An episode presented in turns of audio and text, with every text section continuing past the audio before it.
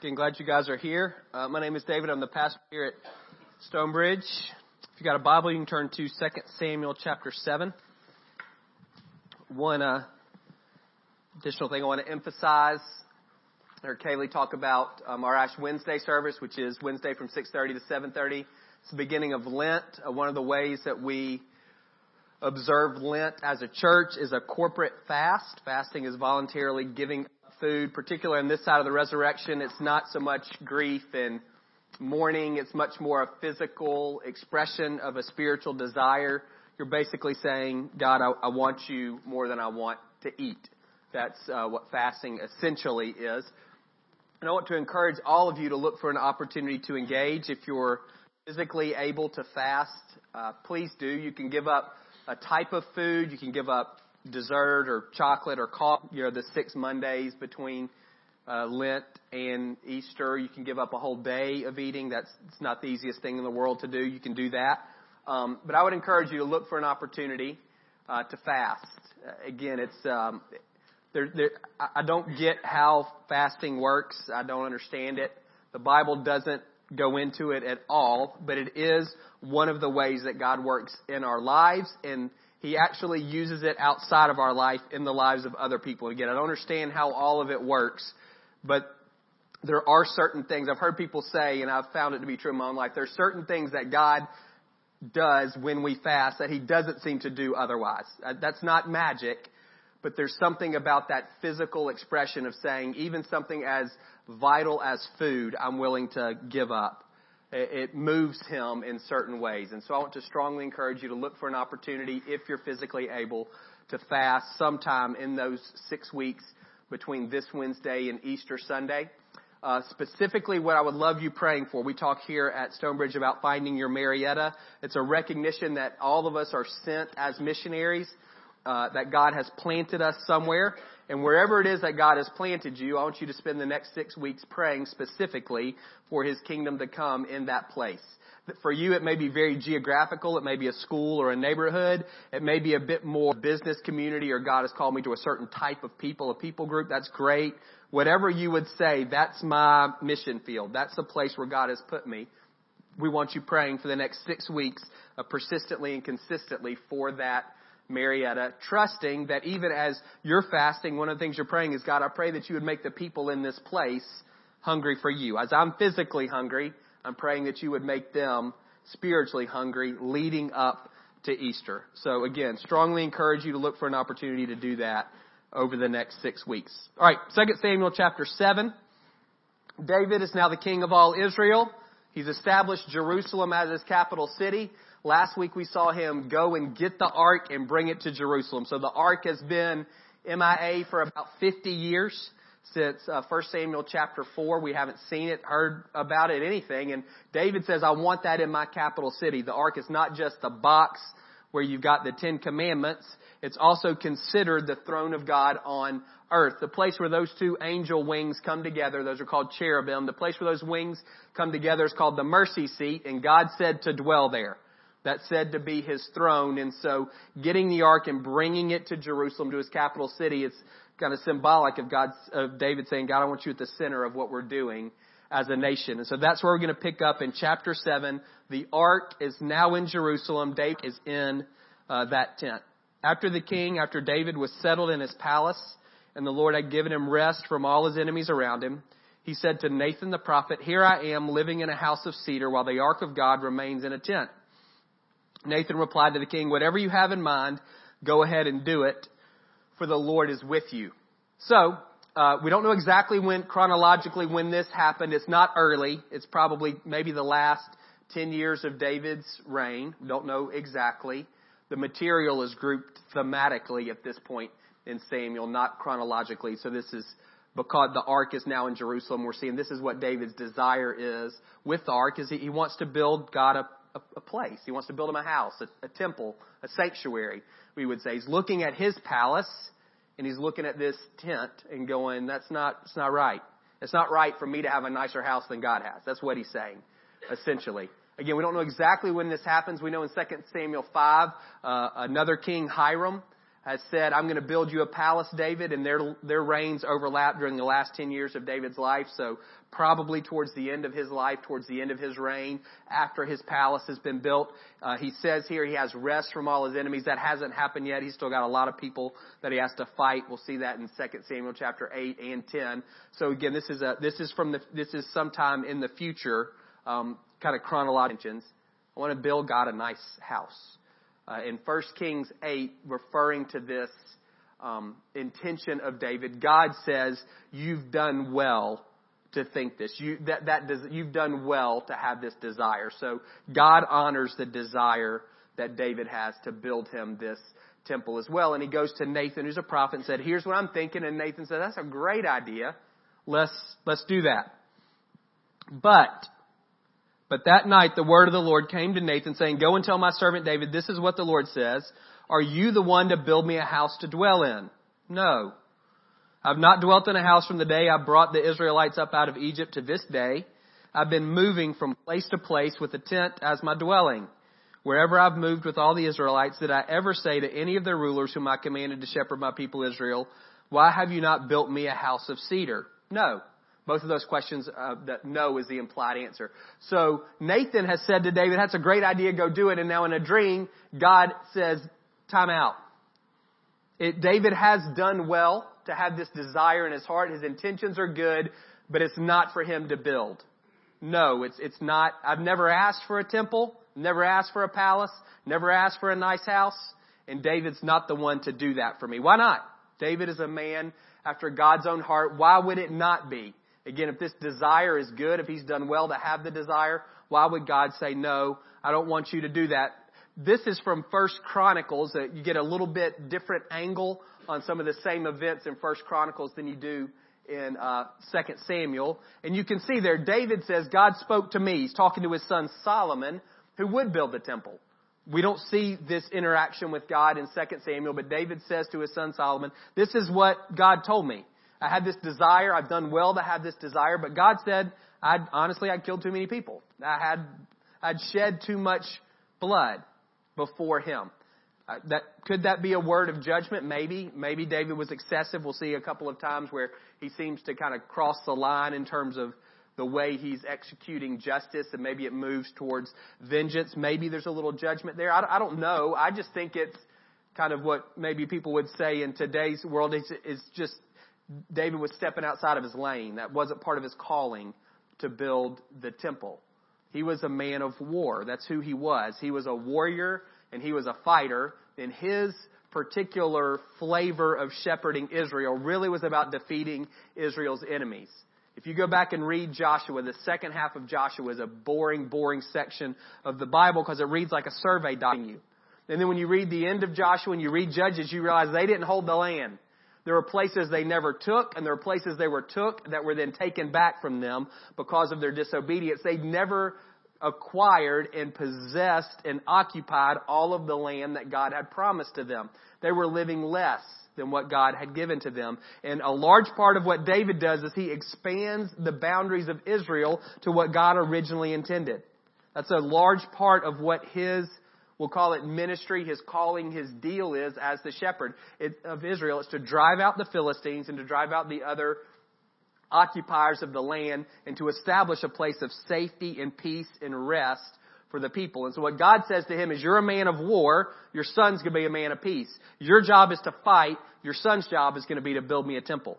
I don't think one is better than the other at all. Again, I think uh, you maybe can hear a little word of judgment there. I'm just not positive that that word of judgment is actually in that. I think it's more just a statement of fact, a statement of reality. David, this is your calling. This is what you are to do. In building the temple as good and right as your heart and your desire is, it's just not for you. That's for your son, who's going to be a man of peace and a man of rest. So regardless, it's not for David to do that. And God says, I've never asked for one. I never asked anybody for a house. Again, great desire. It's not high on my list. I live in this tent. Here's a, re- a reproduction. This is uh, based on a blueprint. Blueprint. It's not super impressive. It's highly portable. It's mobile. The whole thing can be taken down and carried, and it was. It was taken down and carried from place to place to place. There were three groups of Levites and their job was to carry the fence and to carry the tent and to carry the holy things and the most holy things and that's what they did. It was a portable, mobile, um, sanctuary, if you want to call it that. We were, we were on the interstate some this week. A lot of guys with the, you know what a fifth wheel is? Those pull behind, that's what that is. God's a, he's in it, that's what it is. It's a trailer. It just doesn't have a truck. They pulled them on carts. I mean, that's what that is. That's where God lived. He said, I'm mobile. My people move and I move with them. And I move and my people move with me. I don't need a fancy palace. Verse 8. Now then, so God says to David through Nathan, no. Great idea. It's not for you. No. And now God is going to say yes. Tell my servant David, this is what the Lord Almighty says. I took you from the pasture, from tending the flock, and appointed you ruler over my people Israel. I've been with you wherever you've gone, and I've cut off all your enemies from before you.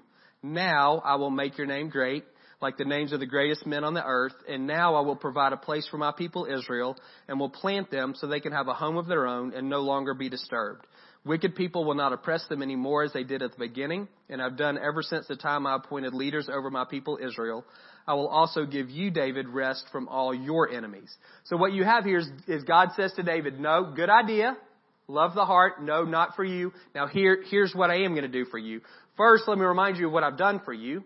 I've called you from being a shepherd of sheep to being a shepherd of people. I've cut off all your enemies from you. We've won, we've won all the battles. With Abraham goes all the way back to Abraham. God says to Abraham, I'm going to make your name great. So David's in pretty exclusive company for God to say that to him.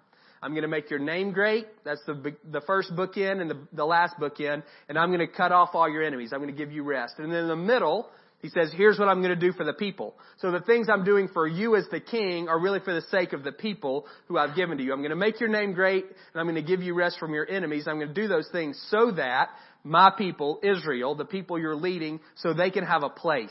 I'm going to plant them. They're going to have peace. They're not going to be oppressed anymore. They're not going to be disturbed anymore. That's what's happened. If you read the book of Judges, that's all it is.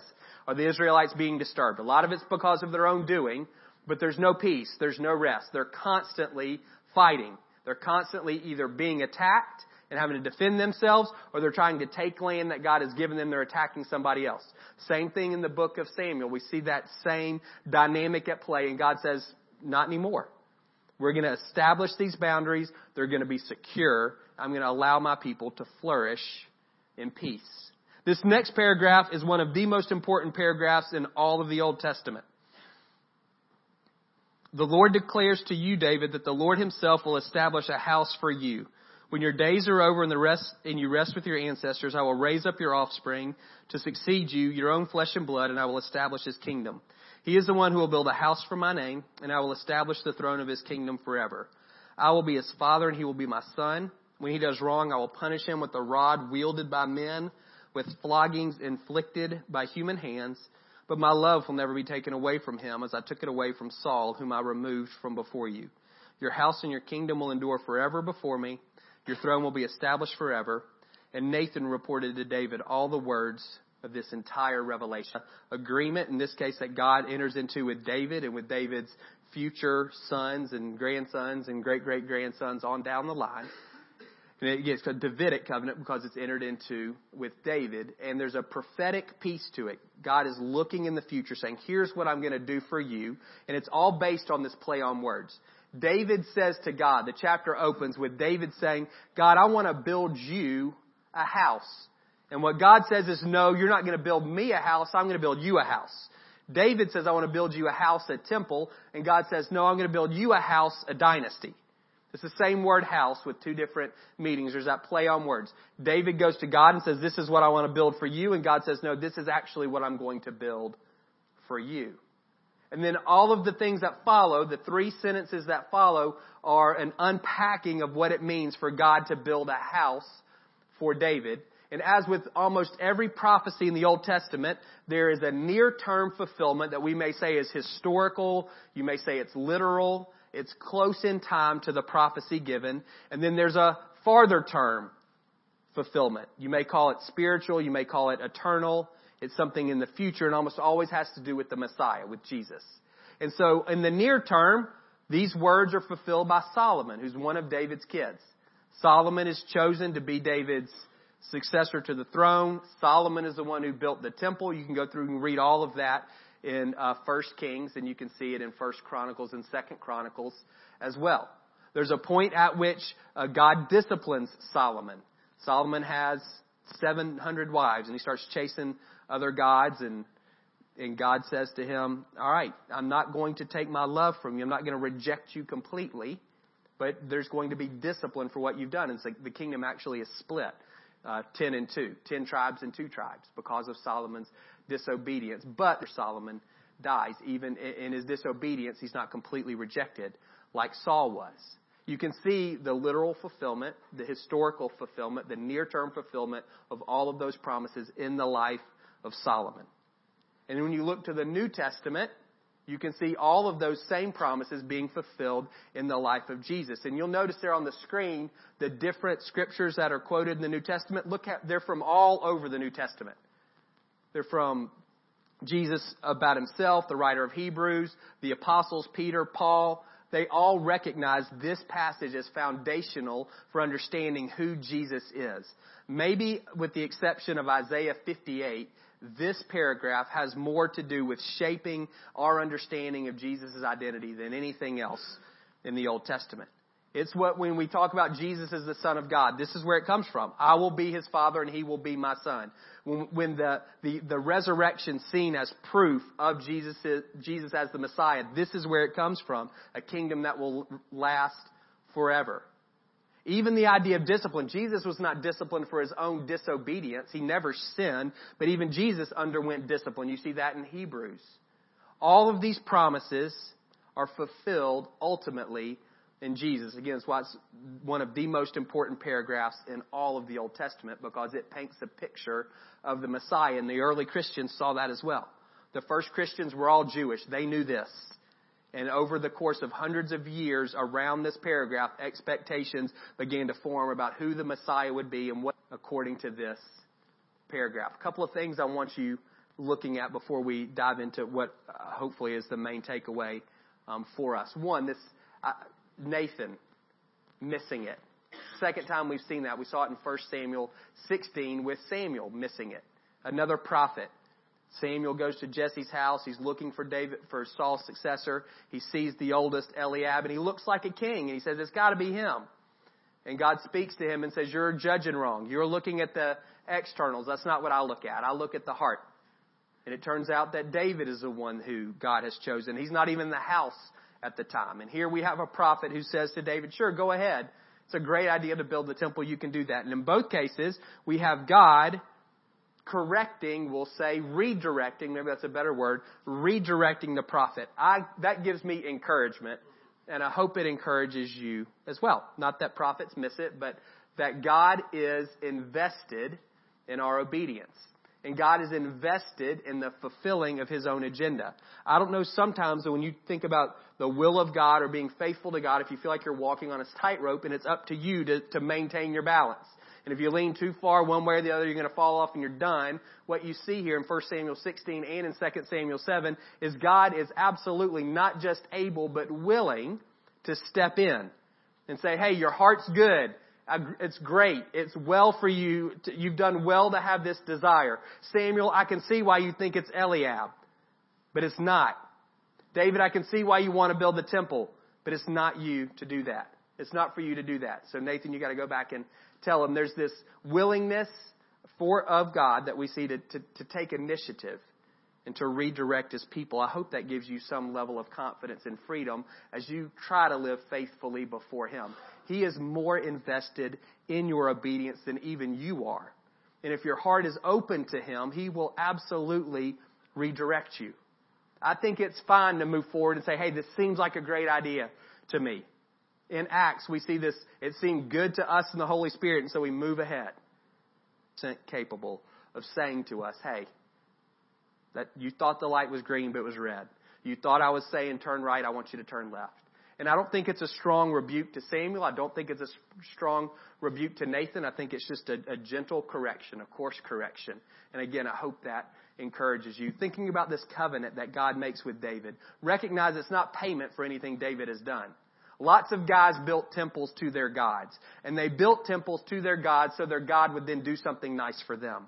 What you have here is David saying, I have a desire to build my God a palace, a temple, and God saying, no, you're not going to do that. Here's what I'm going to do for you instead. It's grace. It's not payment. It's not reward. And when you, we look next week at David's response, he has words, but they're stumbling. He doesn't know what to say. He's blown away. He says, God, who, who am I that you would do this for me? He wasn't angling. He wasn't leveraging God when he went to him, I think, with a pure desire and said, This is what I want to do. And God says, No, that's not what we're going to do. Here's what I'm going to do for you. And it's more than David could have imagined. He says to him, How could you do this for me? More than he could ask or imagine. We have a God who gives back to us, pressed down, shaken together, and running over we see the grace of God in this covenant that he makes with David. David goes with a pure heart and says, Here's what I want to do for you. And God says, No, here's what I'm going to do for you. Just because I'm going to do it for you. And when things are rest on God's grace, it's solid ground for us. If it rests on anything else, that other, it's all shaky. That's why we encourage so much for people to have a strong sense of who they are in the Lord, that your identity is primarily you, His choosing you to be a part of His family. That's solid. That's not shakable. Your performance is shakable. What people think of you is shakable. Your abilities are shakable. Your gifts and your skills. All of those things are shakable. What's not shakable is God's choosing of you. And that's why it's so important for your identity to be, to be rooted and grounded in that choosing, in that adoption as a son or as a daughter. It's the only thing solid upon which to build your life. Here's what we're going to close with. When I read this chapter, what jumps out to me the most is God's intense and persistent desire to be with his people. What God, God doesn't want a, a palace. He wants a people to be with. That is his desire. You see it in Genesis 1 and 2. He creates everything that you see for the sole purpose of uh, suitable habitat for us so that we can be with him. That's what he wants. He wants relationship. And then in Genesis 3, everything gets blown up because of sin. And from Genesis 3 to Revelation 20, God is fixing the problem. And in Revelation 21 and 22, we see the solution. And you can see it here. It'll be up on the screen what Jesus, or excuse me, what God says in Revelation 21, uh, verse 3. And I heard a loud voice saying, now. Like in my mind, what God is saying is, finally, finally the dwelling of God is with men and he will live with them. They will be his people and God himself will be with them and be their God. That's what God has been desiring from Genesis all the way through Revelation. C.S. Lewis says, when we die, that's just the end of chapter one. Forgiveness of sins is incredibly important, but it's the means to an end. The end is relationship with Him. God desires to dwell with us, and you know that in your head, but do you know that? That what He wants when you're 60 and when you're 18 and when you're 75 and when you're on your deathbed and when you're standing at an altar and when you're sta- when you're working your job what he wants more than anything is to be with you. The idea of the tabernacle god living in a camper. He's a mobile god. He's not a come to me god. He's a i'm going to you god. That's the incarnation. He doesn't sit in heaven and say are they going to figure it out he takes on skin and becomes one of us. Why? So that relationship with Him is actually possible. Can you imagine the God of the universe saying, yes, I will live in a tent. That's all I want. I don't need a palace. I'm looking for a people. The reason God is in this mobile tent, He says to the Israelites in the desert, they're, they wander for 40 years because they're disobedient, because they don't trust Him. Remember the whole story with the spies? Twelve spies go to the land of Canaan. Two of them, Joshua and Caleb, say, hey, it's great, we can take it. Ten of them say, those guys are big and they're going to squish us, we don't want it. And so what God says is you don't want it, you don't have to have it. All of you will die in the desert. That's what you want. You're afraid to go into the land, I'll give you what you want. Your kids will, in, will inherit it, but you won't. And God, even though the people are wandering as an expression of judgment, God continues to be with them. It's amazing to me. That God says you are wandering out of, because you were disobedient. You're wandering because you didn't trust me. You're wandering because you had no faith. And yet, even in disciplining you, I'm going to continue to be with you. I'm going to move around with you. And that's what he does. And that's what he continues to do. Solomon builds a temple and it's great. It's ordained by God. It's an amazing building. If the numbers are accurate, it was worth tens and tens, incredibly uh, elaborate, luxurious building, all built according to a blueprint God had gives. And at the same time, I feel like it was uh, a move away from God's ultimate desire. I think He's more of a camper God than He is a castle God.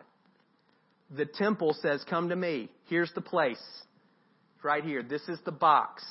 And if you want to meet with me, you got to come to the box. Get in your car and come to Jerusalem because that's where I am."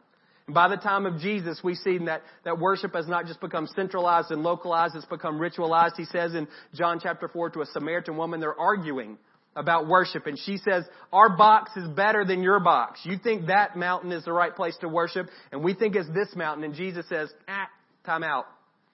A time is coming, it doesn't matter about the mountains anymore.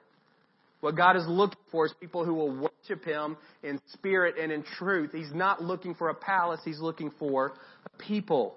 He's a God who's on the move, and He's on the move because He desires to be with you. Do you know that this morning?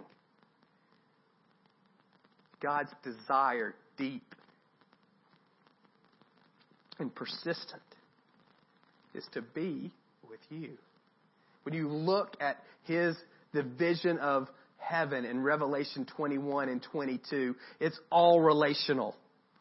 It's all relation. Read the chapters. It sounds just like Genesis 1 and 2, where God set everything up. He created everything that we can see so we would have a suitable habitat in which to live in order to foster relationship with Him. Revelation 21 and 22, we see God saying, now, finally, the dwelling with God is with people. Finally, I get to be with people unhindered. We've taken care of sin. We've taken care of death. We've taken care of, understood they're done. But the people who desire relationship with me, we're finally able to dwell together. We're finally able to work together. We're finally able to worship together. All of those things coming together relationally. Read Revelation 21 and 22. That's where everything is going. His desire is to dwell with you. 1 Corinthians uh, 3 and 6 say individually we're a temple of God and corporately we're a temple of God. This thing that David wanted to build, God says, no, it's, it's you. Bo's going to sing a song in a minute coming from Isaiah 66. Heaven is my throne and earth is my footstool. Where's the house you're going to build for me? It's all mine. You're going to build me a box? Doesn't matter how nice it is. It's not where I live. My desire is to be with you and where you are, there I am. God is not desperate.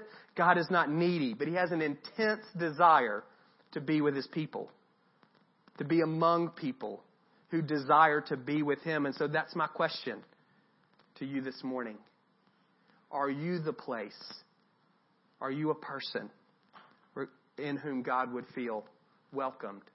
If you need a picture, you can think of Joseph and Mary going to Bethlehem and there's no room for them at the inn. There's no space. Revelation 3:20, that classic verse, behold I stand at the door and knock. If anyone will come in, will open the door, I'll come in and eat with him or her and you'll eat with me. And we think of that passage as an invitation to people who are not yet Christians, and it is, but recognize that church, he was saying to his own people, is there room for me? That's the iconic painting of that picture there up on the screen. Notice there is no door handle on the outside. That was the artist's understanding. That Jesus can't open the door. It can only be opened to him from the inside. He's saying to us as followers of him, is there room for me? Don't hear that as guilt. Hear that as invitation. That's what he wants more than anything else. Absolutely, he wants to forgive you of your sins because he wants relationship with you and sins get in the way. Absolutely, He wants to heal your body. Absolutely, He wants to deliver you from what oppresses you. All, yes. And He wants all of those things.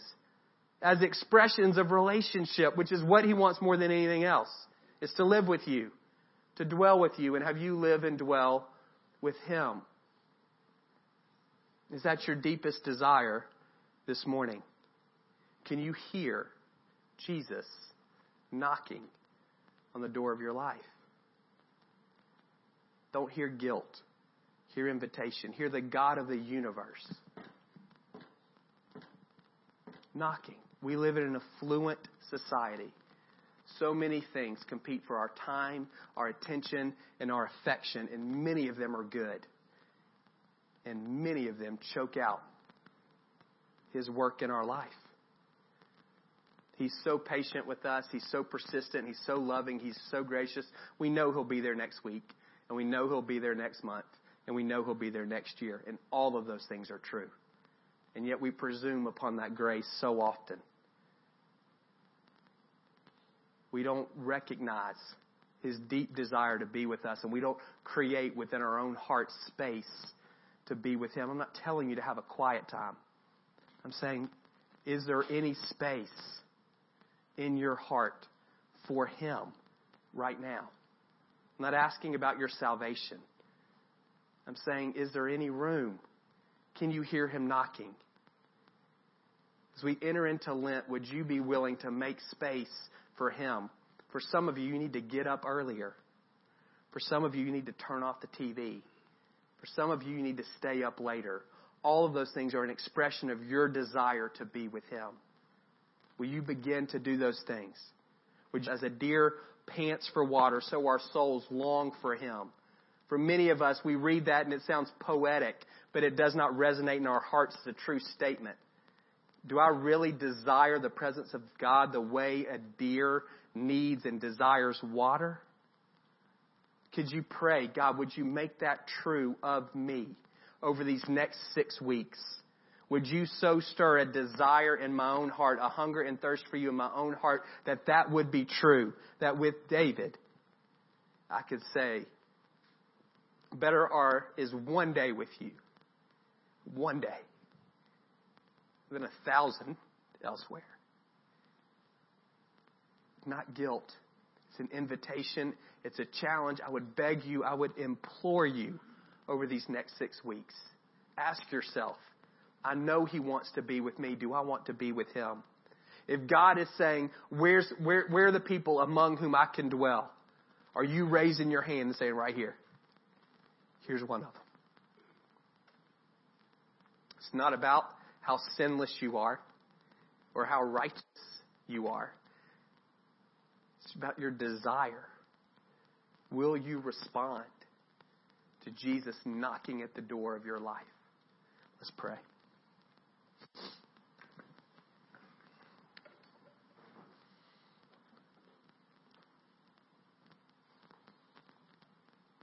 Both going to sing a song, and I, I don't want you to sing it with them. You just stay in your seat and let this song, I hope, become a prayer for you. It's super simple. It's old. Many of you know it.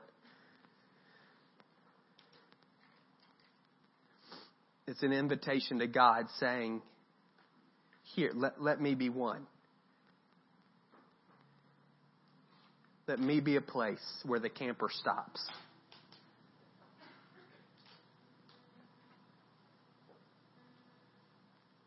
Some of you have never made a decision to follow Jesus. What you need to hear this morning is what he wants from you is relationship. He will forgive you of your sins. He may heal your body. He will deliver you from what oppresses you. He will make all of your life better, 100%. What he wants is your affection, your attention. He's looking for a relationship with you. Eternal life is knowing him. If you're interested in that, open the door. Invite him in. Many of you, many of us, we've already made a decision to follow him. And that knock of his spirit in our own life, it's it's so faint. There's so many things yelling at us in our own life for our attention, for our affection for our time, In the next couple of moments, I want to strongly encourage you quiet your own heart and mind. Don't think about your quiet time. Don't jump into that. I want you listening for the knock of God, the knock of the Spirit, the knock of Jesus in your own life. And then simply open the door in your own heart. God, my desire is to be with you. I recognize your desire is to be with me, and my desire is to be with you. I want to be one in whom you dwell. If eternal life is knowing you, then I'm in. And I want to know you more. You have to show me what that looks like in my life, but right now on February 11th at 12 12 in the afternoon, I'm saying, God, my deepest desire is to be with you. Some of you can't pray that prayer with integrity, and so what I would encourage you to do is say, God, I desire for that to be my desire, but if I'm honest, it's not yet. I can't say as a deer pants for water, so I long for you. I wish I could, but I can't. Would you ask Him to stir a hunger and a thirst in your own heart? You don't have to work that up on your own. God, would you stir a hunger in me for you? There's going to be steps of obedience you have to take, but God will spark you.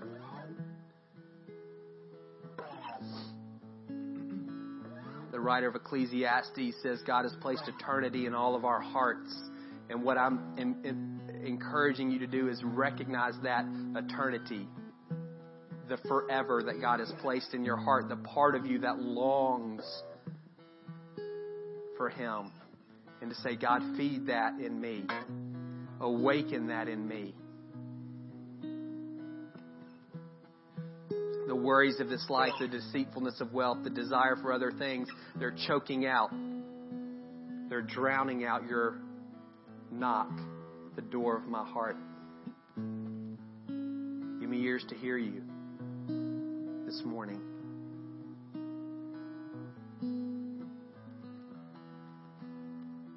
Let this song be a prayer, please.